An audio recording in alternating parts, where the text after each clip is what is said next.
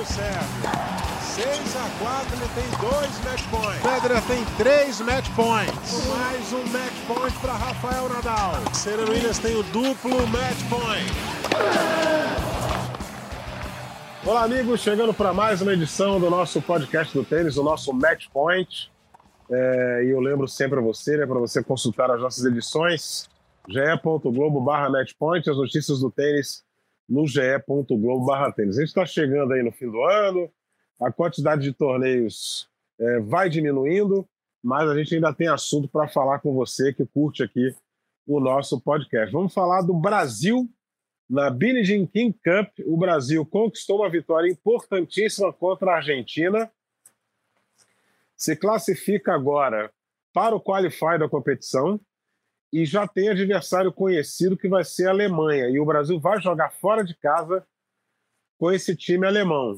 É, a gente conhece algumas jogadoras alemãs, mas assim, para a fase que vive Beatriz Haddad Maia, e, e, a gente tem a garra da Laura Pigossi, a colaboração de Carol Meligeni e a presença nas duplas da Luiz Stefani, dá para ter muita esperança no tênis feminino do Brasil para a sequência da King Cup, que agora o Brasil só volta à quadra por essa competição na temporada de 2023.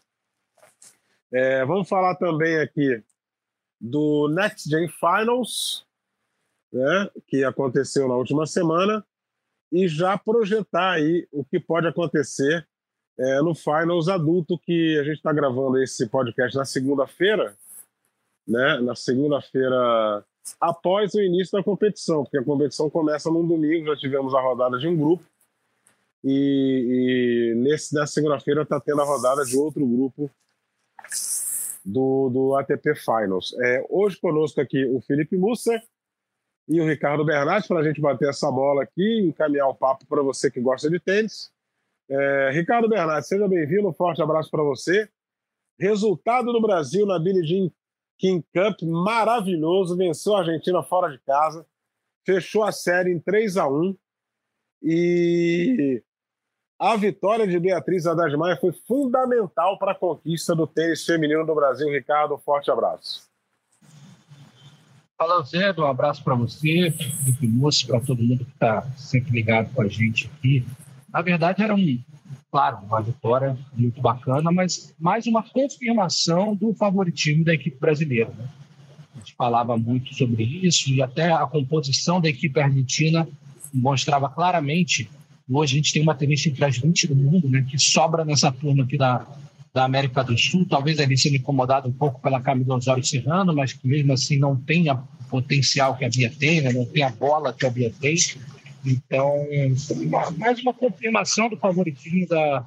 E eu acho que a própria, a própria técnica, né, a própria capitã da delegação argentina, a Mercedes Paz já esperava essa vitória brasileira, tanto que a cada jogo de simples, né, lembrando que não precisamos do, do jogo decisivo nas duplas, ela escalou uma jogadora diferente. Né?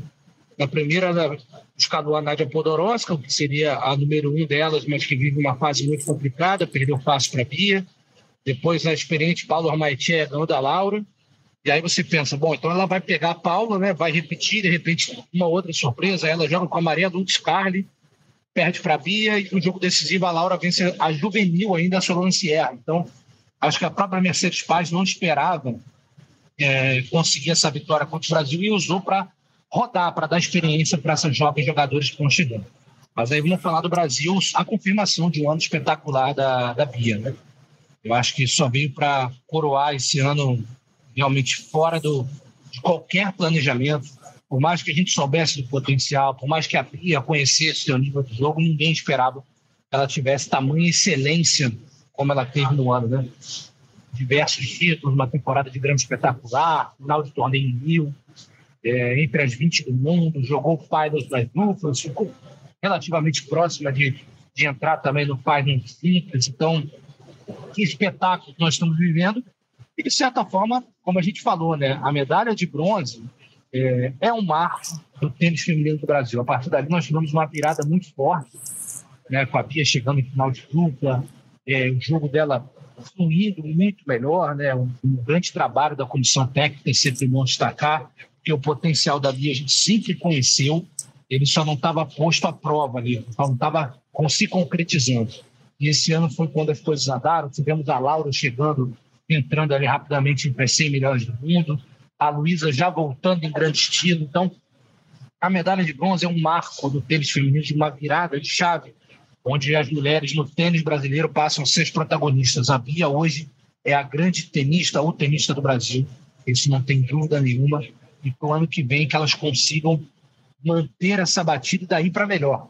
Que quem está ali, Carol, que está lutando muito, consiga chegar no top 100, que as jogadoras brasileiras tenham ainda mais sucesso e a Bia, quem sabe, por que não sonhar com coisas ainda maiores para ela. Legal. É, o Felipe Mussa também está nesse papo com a gente. O Felipe, vamos falar agora da Billie Jean King Tennis Cup, né? É, a nossa capitã Roberta Buzagli, ela, ela demonstrou toda a sua experiência nessa competição, porque a Bia, no primeiro dia, ganhou o jogo dela, daí o Brasil acabou sendo derrotado na segunda partida. E aí, a Bia ganhou o jogo dela no sábado, e ela entrou com a Laura Pigossi, que muita gente poderia duvidar, mas a Laura fez um partidaço, perdeu apenas é, é, dois games na partida e encaminhou uma vitória importantíssima para o tênis brasileiro, fechando a série em 3 a 1 E é, parece uma pergunta meio batida, mas é, é, sempre bom a gente perguntar para que as respostas é, possam não ser esquecidas. Né? Experiência do capitão pesa muito no momento decisivo como esse, Felipe Mussa. Seja bem-vindo. Obrigado, Zébio. Obrigado, Ricardo. Tudo bem com vocês? Ah, evidentemente pesa, né? É aquela, é aquela coisa que experiência, nada substitui a experiência, a verdade é essa. Né? Saber encaixar as peças certas nos lugares certos. E, como você citou, a Laura, a Laura é uma jogadora que é coração, né? É impressionante como a Laura, ela é uma jogadora de Davis. Davis, no caso, na Jean King, no feminino. É uma jogadora de, de, de, grupo, de competição, desse tipo de jogo, né? Ela é aquela jogadora aguerrida, coração, vai em todas. Então, assim, qualquer, para qualquer jogadora, claro, você sabe que a Laura está num patamar ali, buscando ali estar tá entre as 100 melhores do mundo, mas para qualquer jogador encarar uma Laura é, numa quadra de saibro, num jogo de competição de equipes como esse, sabe que vai ser um jogo duro, que ela não vai entregar ponto, que vai, que vai ter que sofrer, que ela vai entrar para qualquer bola. Então, é uma ótima jogadora para um jogo puxado, aguerrido desse, assim, é, eu acho uma boa escolha também. É, ela não teve um primeiro dia muito bom, mas o segundo excelente, assim, mostrando toda a garra técnica que ela tem. Mas eu queria falar um pouco mais sobre a Bia, só para ressaltar tudo que vocês falaram, mas me chamou muita atenção. Vou destacar aqui um ponto específico para mostrar o tamanho da Bia nesse tipo de confronto agora. Ela estava no jogo, estava sacando 3 a 1 no segundo set, e a árbitra de linha marcou um foot fault dela no segundo saque, que ia dar um breakpoint para a adversária. Isso é um foot fault, assim, com todo respeito, sem vergonha. Não dá para marcar um fault daquele. No segundo, no segundo serviço da Bia, quer dizer, pra, claramente para desestabilizar assim, o adversário, tipo, típico de Davis, né, de, de competições como a Billie King Cup, competições por equipe, na, jogo na Argentina, um fault, assim, que era para desestabilizar qualquer jogador ali. A Bia mostrou uma postura que é a postura do jogador, que é a estrela da competição, a estrela do jogo, a estrela do confronto, a jogadora principal ali. Ela não pode se abalar com isso. Você é favorito, você vai ganhar. O jogo se caminhava para ela ganhar. Então, essa postura que ela demonstrou ali para mim foi assim, que ela conseguiu representar naquele momento e depois fechou tranquilamente o, o set, o tamanho que ela tem agora. Quer dizer, você vai me dar esse futebol que realmente não tem nada a ver nesse momento? Tá bom, tá legal, discutiu ali e tal, mas voltou, seriedade, tranquilidade e ganhou, e ganhou o set, fez um ponto importante para o Brasil e deixou a Laura com a missão de fechar. Quer dizer, é, eu acho que muito mais do que todo esse ano que a Bia desabrochou, é, essa postura que ela ganhou em quadra, essa confiança que transformaram essa jogadora. Legal, então o Brasil aí classificado. É, vamos projetar agora, o, Ricardo, já que a gente tem a Bia aí terminando a temporada é, entre as 15 melhores do mundo nos dois rankings. Olha que sensacional, né? No ranking de simples e no ranking de duplas. E para o ano que vem a gente tem a Alemanha. A Alemanha tem algumas jogadoras muito conhecidas, mas que já estão é, é, numa fase de, de, digamos assim, é, de um tênis um pouco mais veterano, que é o caso da Angelique Kerber, um exemplo, né? Angelique Kerber, que é a, a, o grande nome que a gente vai lembrar imediatamente do tênis alemão feminino, e, por exemplo, uma Andrea Petkovic. Eu não sei se são jogadores que ainda podem ajudar a equipe alemã numa competição como essa. Ou seja, é, exercício de memória e, e buscar ali pelo ranking da WTA, a gente não vai achar uma tenista alemã que possa colocar um, um respeito maior nessa equipe brasileira. Ou você discorda comigo, Ricardo? Fala, Zé, então, é, na verdade, a minha dúvida é qual Alemanha a gente vai enfrentar, exatamente por esse caminho. Primeiro que não, a que jogou contra a Croácia agora venceu, era uma, uma equipe que não, não vejo favoritismo contra o Brasil, não, é óbvio. Pode pesar, pesar o fator casa, mas seria um confronto bem acessível, não, mas bem de, digamos assim, de igual para igual com, com o Brasil, porque eles jogaram com a Eva Liz, que é uma jovem jogadora, teve até um bom desempenho, jogou, jogou muito bem é, a partida dela, jogaram com a Júlia Niemeyer, que já tem mais experiência, e, e com a Fritzen, né? Isso nas partidas de simples. E aí, se, se precisasse para dupla, coisa que não precisou, lançaria a mão também da Laura Sigmund, né? Então, é, uma, é, é um time que, claro, se ganhar aí o, o reforço da, da Kerber, por exemplo, já dá um, um, peso bem maior. Uma Tatiana Maria com aquele joguinho né, bem complicado de se enfrentar também, muda muito a dinâmica da partida. Então, também tem uma a, a também está jogando muito bem, uma alemã já, já experiente no circuito, mas que está vivendo seu melhor momento agora. Então, é um time que, digamos assim, as principais jogadoras, como você bem citou, não vivem o seu grande momento. Tem a juventude da Eva Liz, como, como eu citei há pouco, então não é um confronto que é um absurdo pensar que o Brasil pode né, sair com a vitória, mas aí é aquilo que a gente fala, né? A gente vai precisar muito que, que a Bia esteja no, no fim de semana iluminada, porque o ponto delas não, a gente não poderia perder e aí botar de repente a Laura como a segunda, como vencendo, né? A Laura, a Laura vencendo a, a número dois aí da equipe, a Laura precisa também ajudar muito, se não conseguir ganhar o jogo dela, mas que aquele velho esquema que nós vimos muito da Davis, né? Muitas vezes a função do número dois, sabendo que seria difícil ganhar o jogo, a função nem era ganhar o jogo, o principal seria isso, mas era cansar o, o número um do time adversário para que no outro confronto ele já não chegasse em plenas condições, né? Então, é, é muito, é, é, é, muito interessante ver, é isso que eu falei, se a gente jogasse isso há cinco anos, não precisa nem ser longo prazo, há cinco anos, seria muito difícil gente imaginar que o time feminino do Brasil entraria ali em igualdade de condições, pelo menos na minha avaliação, tá? Na minha avaliação, existe uma igualdade de condições desse time da Alemanha que enfrentou a Croácia no fim de semana e até que possa ganhar algum reforço com o time brasileiro. Lembrando que no quinto ponto, se a gente precisar lançar a mão das duplas, né, a gente tem uma dupla muito forte, independente de qual seja. Se for é, Laura e Luísa, nós temos uma medalha de bronze do jeito que foi. Se for Bia e Luísa, nós temos duas ali entre as melhores duplistas do mundo na atualidade. Então, eu vejo um confronto bem interessante para o Brasil, com reais chances de vitória. É, para você ter uma ideia, é, é, é, a gente tem um ranking aqui das alemães, a melhor ranqueada é a Julia Maier atualmente, é número 62 do mundo, né? E a Tatiana Maria é 69, a Tamara Corpati é número 89, a Angelique Kerber, campeã de Grand Slam e tudo, é a atual número 103, a Eva Liz é 104, a Andréa Pescovic que eu citei, que é número 139. E a Alemanha ainda tem a Ana Lena Friedzen, que é o número 143. E a Laura Sigmund é o número 179 do ranking. É o ranking das alemães aqui na WTA. Agora, agora numa competição como essa, né, o, Mussa, a gente sabe muito bem que às vezes o ranking não influencia e sim a qualidade do jogo e a experiência da tenista, né? Sim, claramente a experiência conta muito nesse momento. É, mas assim, de qualquer maneira, o tênis é um momento também que você está naquele, naquele ponto da sua carreira, né? E o ponto da carreira da Bia e, o, e a carreira da Luísa, se elas entrarem juntas nas duplas, ou se for a Luísa com a Laura, eu acho que dá para a gente dizer que dos cinco confrontos que o Brasil vai ter, o Brasil vai entrar em três com favorito.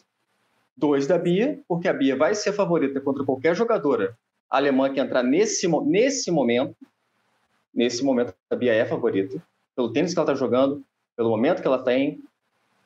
E a Luísa e a Bia, ou a Luísa e a Laura, vão entrar favoritas contra a dupla. Eu acho que não é nenhum absurdo dizer que o Brasil, mesmo jogando na Alemanha, vai jogar com um certo favoritismo. Eu diria 60-40, 55-45, enfim. É um certo favoritismo. Eu acho que a gente tem que encarar essa, esse, esse, esse confronto achando que é um confronto que a gente tem todas as condições de ganhar.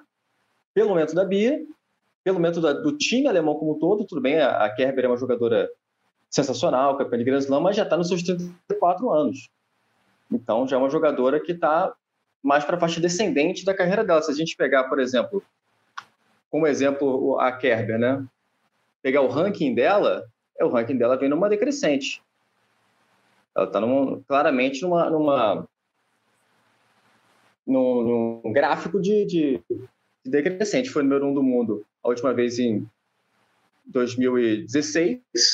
Depois dali, realmente não teve mais grandes momentos. Então, eu acho que a gente tem que encarar assim, ver a equipe brasileira como, é, se não a grande favorita, mas com um leve favoritismo por esse confronto, sim, porque de três confrontos vai entrar com a tenista no melhor momento, no melhor ranking, as duplas dá para considerar o Brasil favorito? Acho que sim.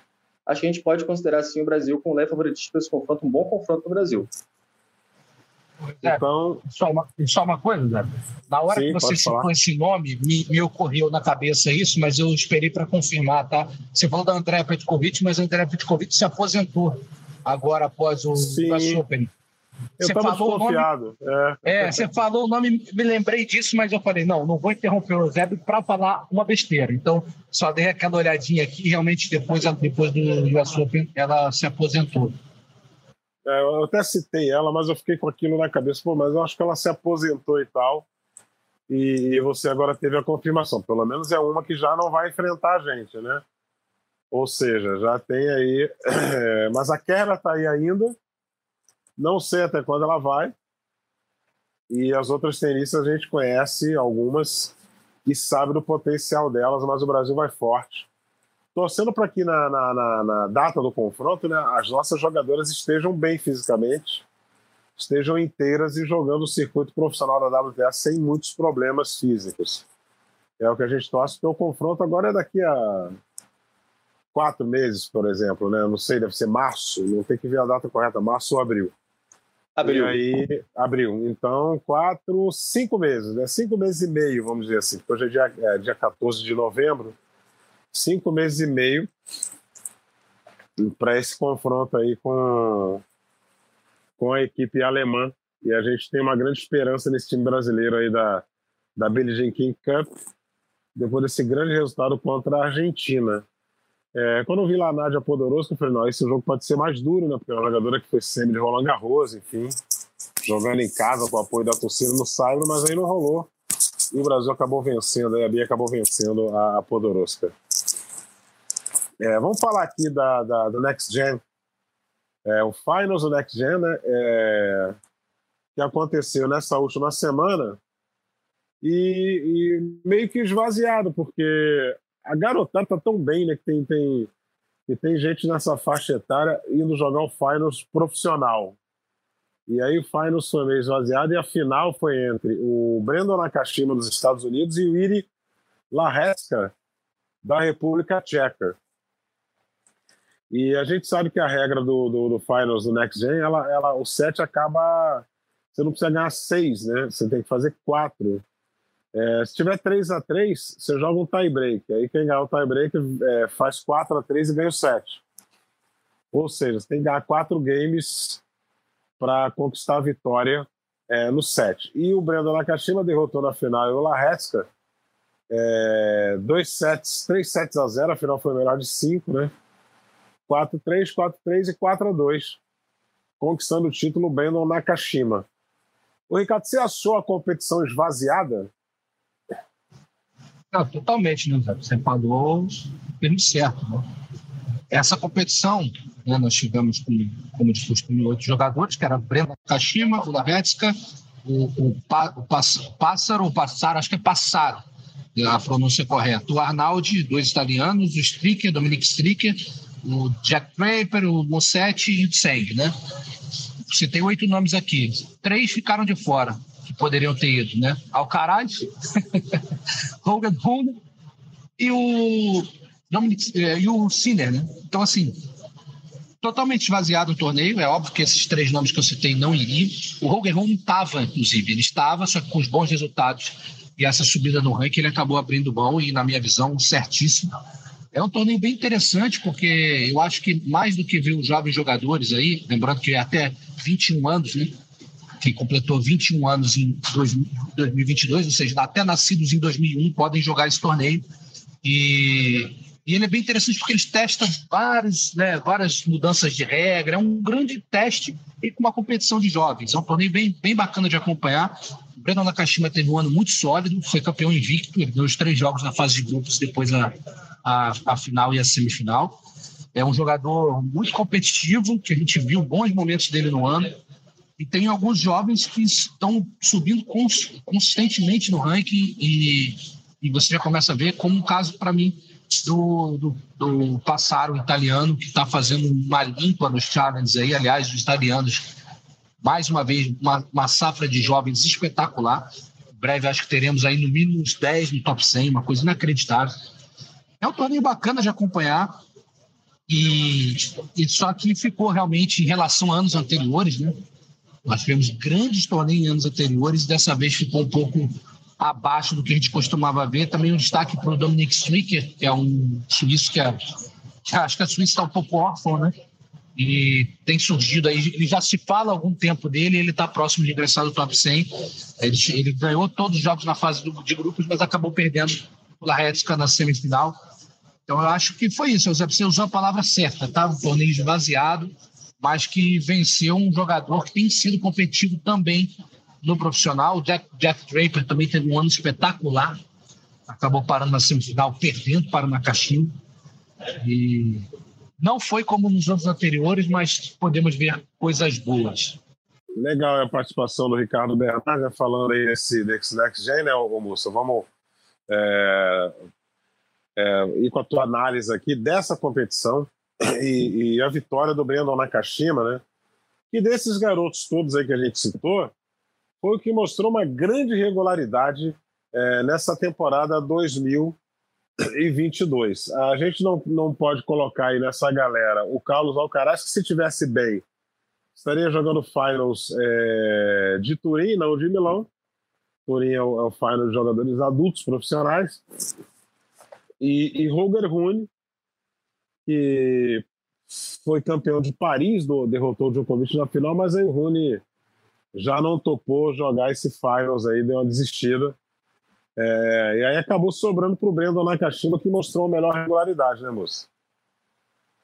É, de fato, acho que é o jogador mais sólido desse grupo que foi aí para o Next Gen, assim. É, é, o que o Ricardo falou também, é uma competição com muitos testes, assim, é interessante ver alguns novos formatos, algumas ideias que podem dar certo ou não. Mas pegando o Nakashima para fazer uma análise dele, eu acho que ele é um jogador muito sólido, ele evoluiu esse ano, se tornando bem competitivo, como todos disseram aí.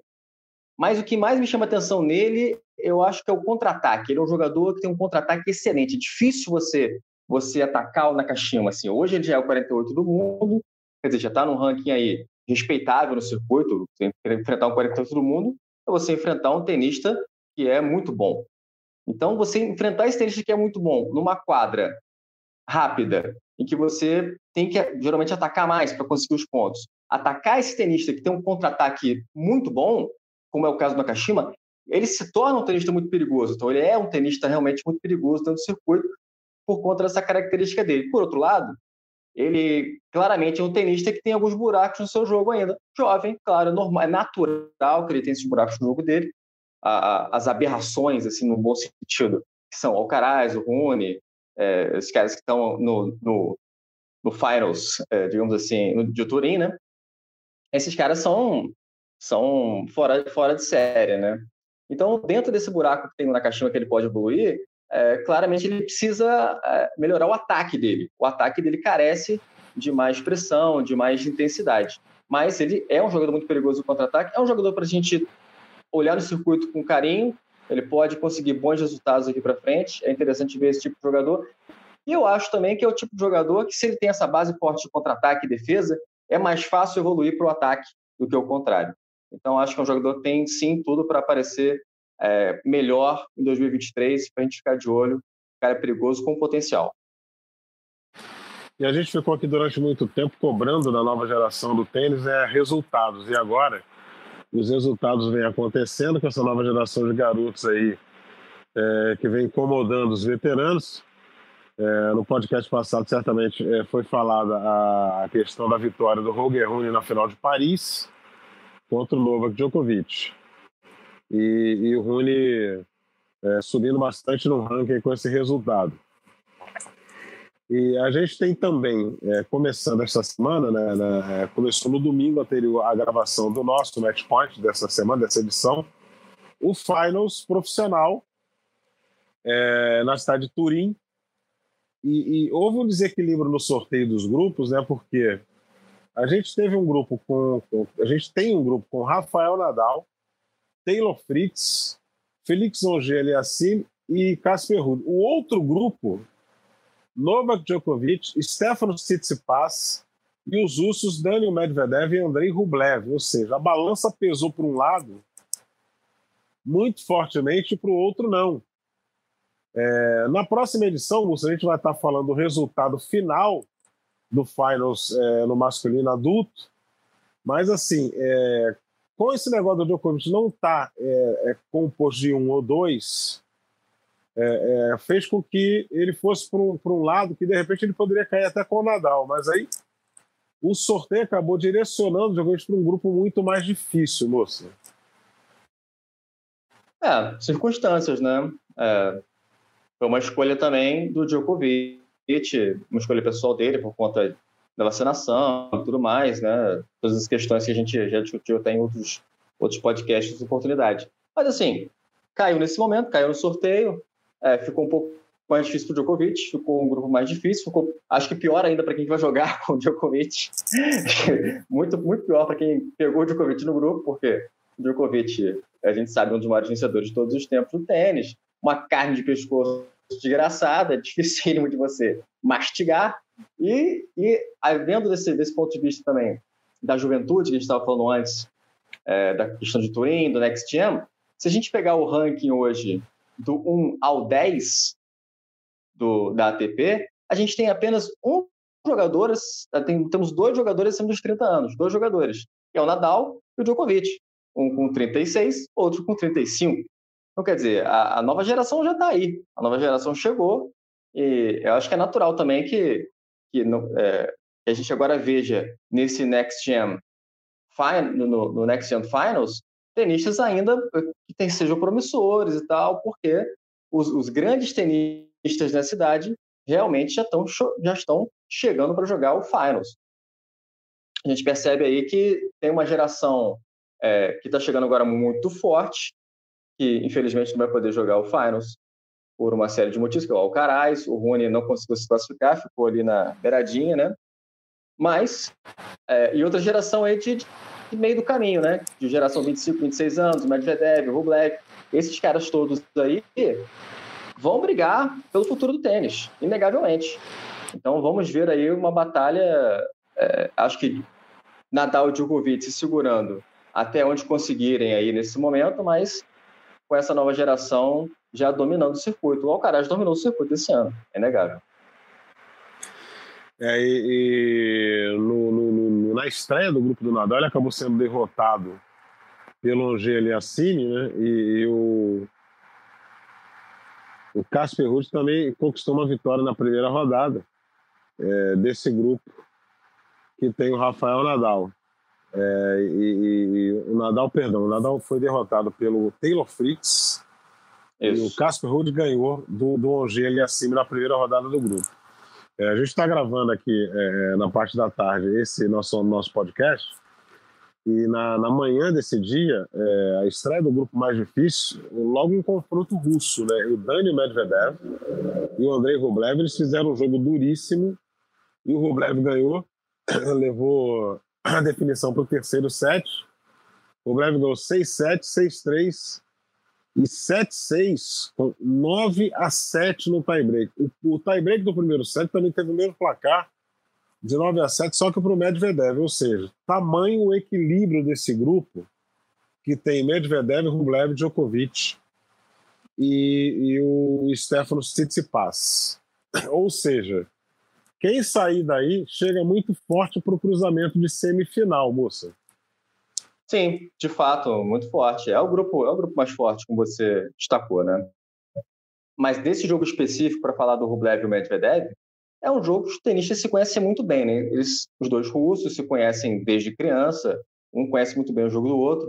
Claro que o Medvedev é, está, estava, está no momento um pouco melhor, mas é, se você pegar os jogos do Medvedev com o Rublev, são sempre jogos é, enrascados ali, jogos encardidos, difíceis. É difícil o Medvedev ganhar fácil esse jogo, até porque o Rublev conhece muito bem o jogo dele o Black, tudo bem, é aquele jogador mais unidimensional, não tem, mais, não tem muita variação, mas de qualquer maneira é sempre um jogador perigoso nesse tipo de quadra um pouco mais rápida, né? Talvez o, o resultado que mais tenha chamado a atenção, apesar do Nadal ter perdido, mas numa quadra rápida, o saque do, do Fritz faz a diferença, realmente sacou muito bem. Mas talvez, talvez o resultado que mais tenha chamado a atenção foi a vitória do Casper Ruud sobre o, o Ogeli Assim. Casper Ruud, a gente sabe aquele jogador que não chama tanta atenção, tem aqueles golpes tão plásticos, incríveis, mas é o jogador da, da consistência, né? O ponto forte dele é a consistência, a regularidade, fazer um ponto, no, ele, ele, troca 200 bolas naquele mesmo nível alto de sempre, então fazer um ponto no Casper Ruud é difícil e ataca bem aquele jogador que tem todas as notas, todos os golpes nota 8, né? Tudo bem, não tem nenhum nota 10, mas ele tem todos os golpes nota 8. Então, você fazer um ponto e qualquer golpe dele que é nota 8, vai ter que ter um nota 9, né? E já é difícil ter nota 9.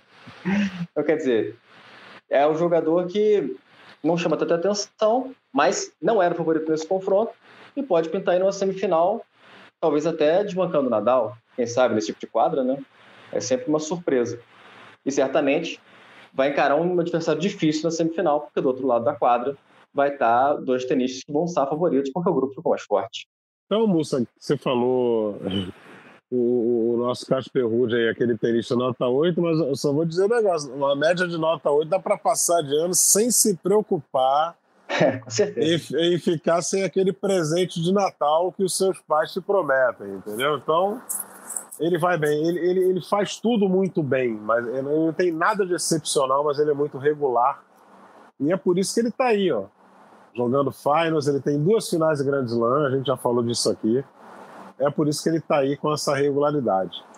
E, e, na semana que vem a gente vai estar tá aqui falando da, dos, da, das etapas finais do ATP Finals em 2022. E na semana que vem a gente já começa a projetar a temporada 2023 do tênis internacional. Muita gente aí vai ter que defender muito ponto, e vai ter gente correndo atrás de pontos que não conquistou na temporada 2022. É, eu agradeço aqui a participação do Ricardo Bernardes e também do Felipe Mussa. É, semana que vem a gente vai estar gravando o último podcast da temporada 2022. A gente vai dar uma pausa. Vem aí a Copa do Mundo de Futebol e os torneios vão acabando na temporada. Vem aí a pré-temporada do tênis mas semana que vem ainda tem podcast aqui falando é, da final do Finals masculino. Eu agradeço aqui ao Ricardo Bernardes, ao Felipe Mussa. E você já sabe, hein? ge.globo barra matchpoint para gente, para você consultar as edições do nosso podcast e ge.globo barra tênis para você ter acesso às informações do tênis e ficar muito bem informado. Um forte abraço a todos e até semana que vem.